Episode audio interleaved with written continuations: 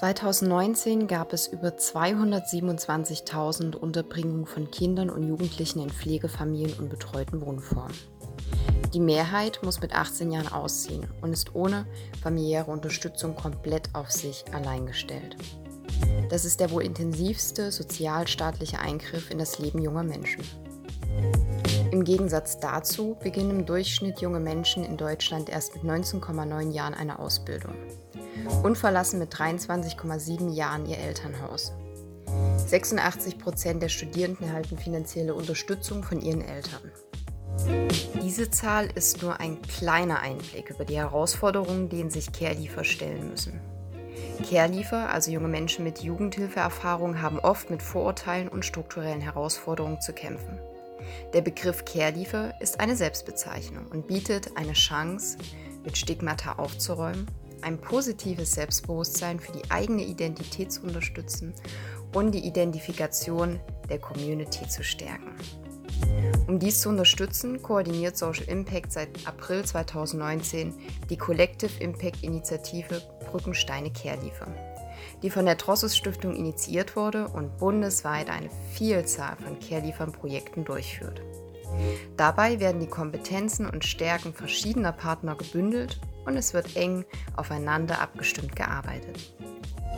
Mit dieser Podcast-Folge möchten wir euch ein Bewusstsein für Careliefer schaffen.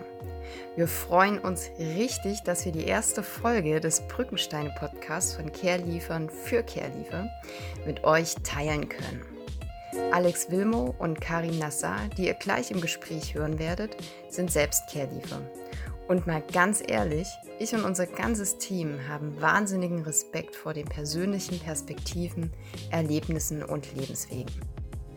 Ich bin Angelina Probst. Willkommen zu unserer neuen Podcast-Folge.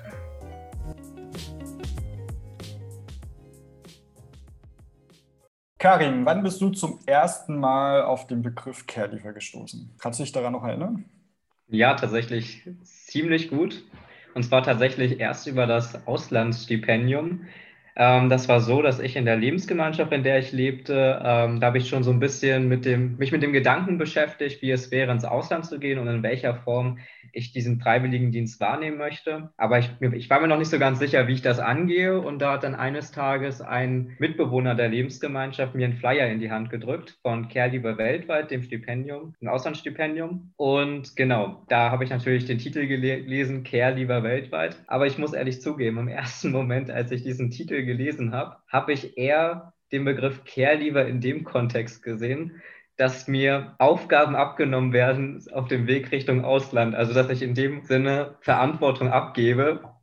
Ähm, ich habe das tatsächlich überhaupt nicht gescheckt. Auch dass es vor allem sich auf Leute aus der Jugendhilfe bezieht. Ich glaube, ich weiß gar nicht, wie ich das einsortiert habe, ob ich das so wahrgenommen habe, dass es wie beim Stipendium insgesamt ist, dass es tendenziell ganz gern gesehen ist, oder ob ich das schon damals als ausschließendes Kriterium gesehen habe. Nee, auf jeden Fall erst so richtig in Kontakt mit dem Begriff und auch mit dem ganzen Netzwerk, was drumherum passiert, äh, bin ich dann erst im Rahmen dieser Vorbereitungstage, der Seminartage gestoßen. Also auch vorher ist mir dieser Begriff nie, nie ins Ohr geraten. Und wie war es bei dir? Bei mir war es ganz interessant und zwar ähm, mein Vater hat mir auch irgendwann mal von Projekten erzählt, die er betreut und dann gibt es Muskelpier und auch irgendwie Care und dann dachte ich so, Care okay, spannend, ist wieder ein Anglizismus mehr, den man hat, aber so richtig erklären konnte man das äh, auch noch nicht so wirklich, was ein Care-Lieber ist. Das hieß einfach nur erst, naja, Leute, die halt aus dem Heim kommen. Also der klassische Spruch letztendlich. Aber so nach und nach hat sich das dann auch ähm, mehr gelichtet, als ich mal so nachgefragt habe, äh, was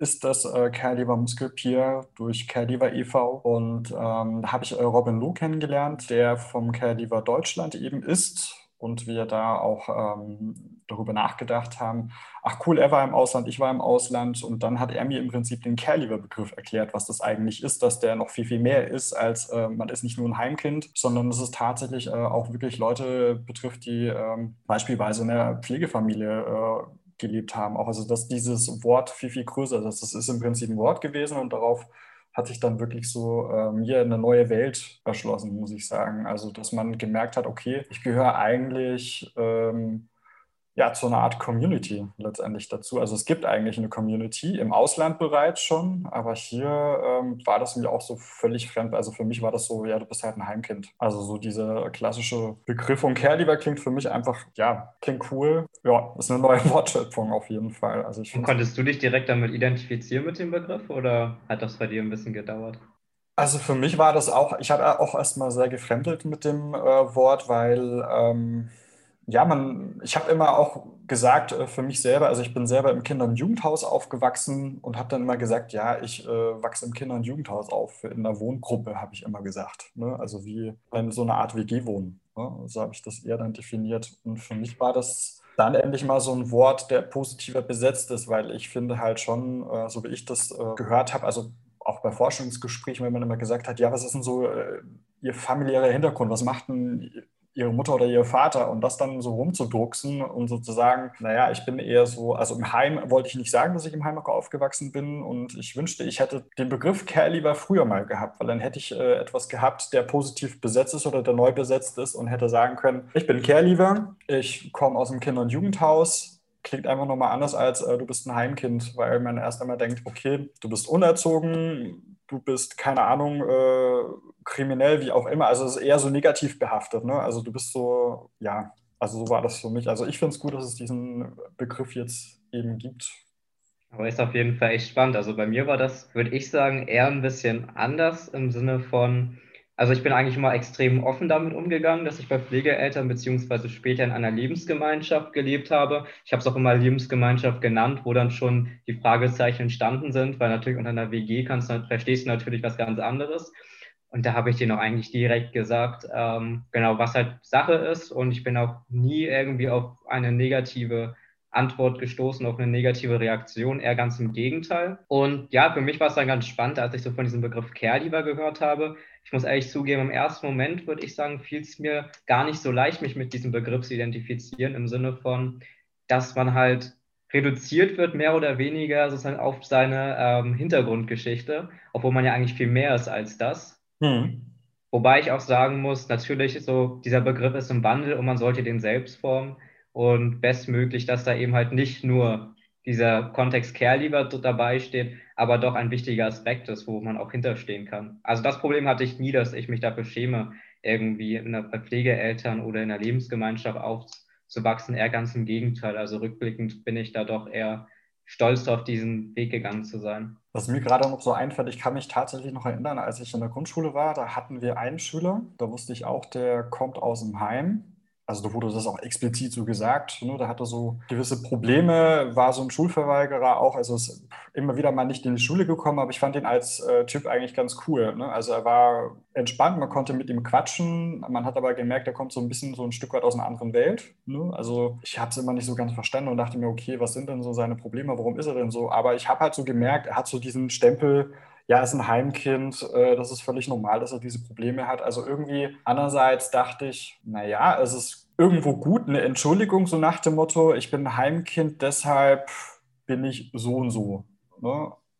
Eher nicht positiv ähm, bedeckt. Also ich kenne ihn wirklich nur unter echt negativ und ja, ich hatte immer so ein Stück weit Angst davor, mich so zu bezeichnen, muss ich gestehen. Also ich fand es echt ganz komisch. Also man war, man war besonders irgendwie in der Klasse, ne? weil die meisten haben ja Mutter und Vater oder was ja dann schon eher, ich komme ja aus Bayern, ich kenne es jetzt auch noch so ein bisschen, da war es ein bisschen fremd auch, wenn man, äh, sag ich mal, bei einer alleinerziehenden Mutter aufgewachsen ist, da war das so, okay, aha, geschieden, schwierige Familienverhältnisse, okay, schön, interessant, also nicht schön, aber interessant. Ne? Also man hatte auch schon so einen Stempel drauf gehabt. Das heißt, äh, wenn irgendwie es in der Schule nicht lief, war das dann eben die Ausrede, obwohl die Probleme vielleicht ganz woanders gelegen haben. Also es war mhm. immer so eine Art Entschuldigung für etwas. Ja, ich finde auch den Punkt ganz spannend, den du angesprochen hast, so dieses typische Familie, was ja viele für selbstverständlich halten. Ähm, ja, da fand ich, hatte ich auch letztens ein ganz spannendes Gespräch. Gerade gestern war ein Kommilitone von mir äh, bei mir zu Besuch und ich dachte eigentlich schon, dass wir darüber gesprochen hatten, dass ich äh, auch ein Care-Lieber bin. Ähm, habe dann nur nebenbei irgendwie das Wort Pflegeeltern fallen gelassen und da hat er dann auch gefragt, wie Pflegeeltern. Und da habe ich ihm das dann auch erstmal ähm, erzählt. Auch wie gesagt, ich gehe da auch total offen mit um, habe da gar keine Hemmungen davon zu berichten. Ähm, und da meinte er halt auch erstmal, dass er das erstmal sacken lassen muss. Also er hat es auch extrem positiv aufgenommen und hat dann halt auch reflektiert und so gedacht, ja, schon krass. Also er hält es für selbstverständlich, Vater und Mutter zu haben und dass es halt auch andere Lebenswege gibt. Und das ähm, ist ja in der Gesellschaft noch gar nicht so präsent. Aber es zeigt sich ja ein ganz guter Trend, dass jetzt ähm, der Begriff Care-Leaver mehr in die Öffentlichkeit gerät, was ja sehr gut ist.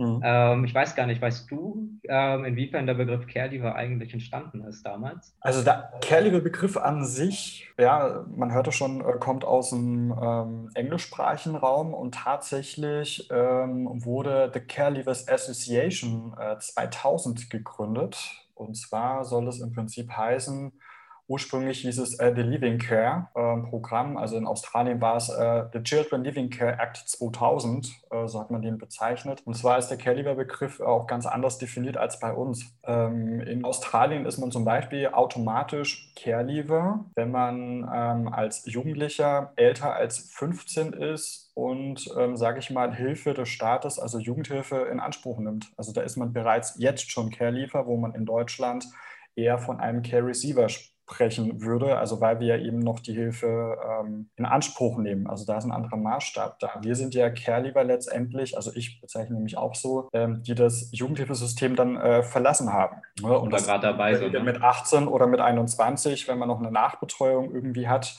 also da gibt es äh, ganz unterschiedliche ähm, Begriffe. Also wenn man jetzt denkt, bei uns sind es circa 150.000 ähm, äh, Kinder und Jugendliche, die in Pflegefamilien wohnen oder in Wohngruppen in Kinder- und Jugendhäusern wohnen. Und in Australien, wenn man jetzt von diesem Alter von 15 Jahren ausgeht und die äh, sagen auch noch, dass man mindestens 13 Wochen so in etwa äh, gelebt haben muss, sind es etwa 500.000 Menschen. Also man merkt, die Dimension ist da völlig unterschiedlich und wir haben auch ziemlich viele Einwohner. Ich weiß nicht, wie viele Einwohner Australien hat, aber ich, äh, für mich ist es eine sehr, sehr hohe Zahl auf jeden Fall. Muss ich aufpassen.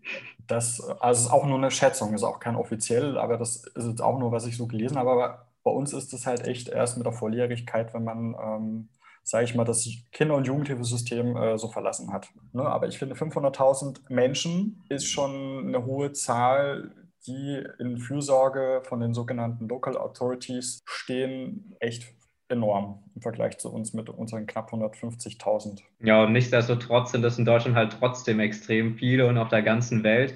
Und dementsprechend ist es halt auch von uns beiden ein Anliegen, diesem Thema mehr Präsenz zu verleihen, weshalb wir ja auch diesen Podcast erstellt haben. Wir würden uns sehr freuen, wenn ihr auch bei der nächsten Folge dabei seid, wenn wir euch weitere Einblicke in das Leben eines Care-Liebers, die Hintergründe und die Motivation präsentieren.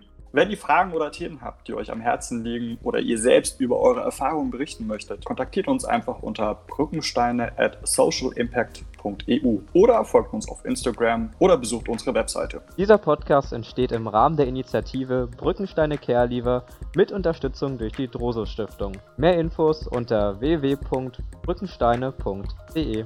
Wir bedanken uns ganz herzlich bei euch fürs Zuhören beim Brückenstein Podcast. Wenn euch dieser gefallen hat, würden wir uns freuen, wenn ihr diesen abonniert, damit ihr auch die nächste Folge nicht verpasst. Bis dahin wünschen wir euch einen schönen Tag. Euer Karim. Und euer Alex. Seid das nächste Mal mit dabei. Ciao, ciao. Ciao.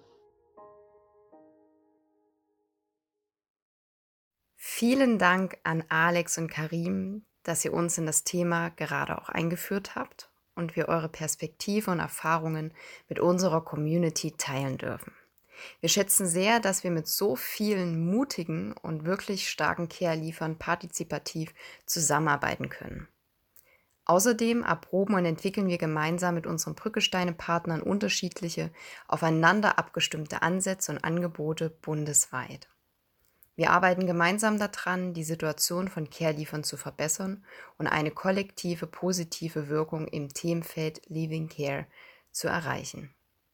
In den kommenden Wochen finden dazu im Netzwerk verschiedene Veranstaltungen und Projekte statt, die ihr auf der Brückensteine Webseite findet. Die packen wir euch wie immer auch in unsere Podcast-Beschreibung. By the way, unser Team von Brückensteine arbeitet außerdem an einer App, mit der Care-Liefer on Demand Antworten auf konkrete Alltagsfragen bekommen. Ohne Sprechzeiten, ohne Bürokratie von Mensch zu Mensch. Die App hilft Care-Liefern, die Probleme des Übergangs selbstständig und eigeninitiativ anzugehen. Gleichzeitig bietet sie Menschen, die sich digital engagieren möchten, die Möglichkeit, mit eigenen Erfahrungen und Wissen zu den vielfältigen Themen anderen zu helfen und zu unterstützen hin zu einem selbstständigen und selbstbestimmten Leben. Und dazu brauchen wir dich, genau du, die gerade oder der gerade zuhört. Falls du Lust hast oder jemanden kennst, der in diesem Projekt mitwirken möchte oder Feedback geben möchte, seid ihr herzlich eingeladen. Wir bieten vielfältige und niedrigschwellige Möglichkeiten für ein digitales Ehrenamt in diesem Bereich. Melde dich doch dazu einfach bei meinem Kollegen Matthias Hild unter hild at socialimpact.eu oder auch telefonisch unter 0176 161135 15. Die Kontaktdaten packen wir euch ebenso in unsere Beschreibung.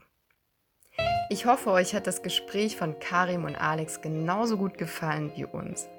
Schaut gerne bei dem Brückesteine Podcast vorbei, da sind nämlich auch schon wieder neue Folgen online. Und ja, wir freuen uns, dass ihr dabei wart. Ciao und bis zum nächsten Mal.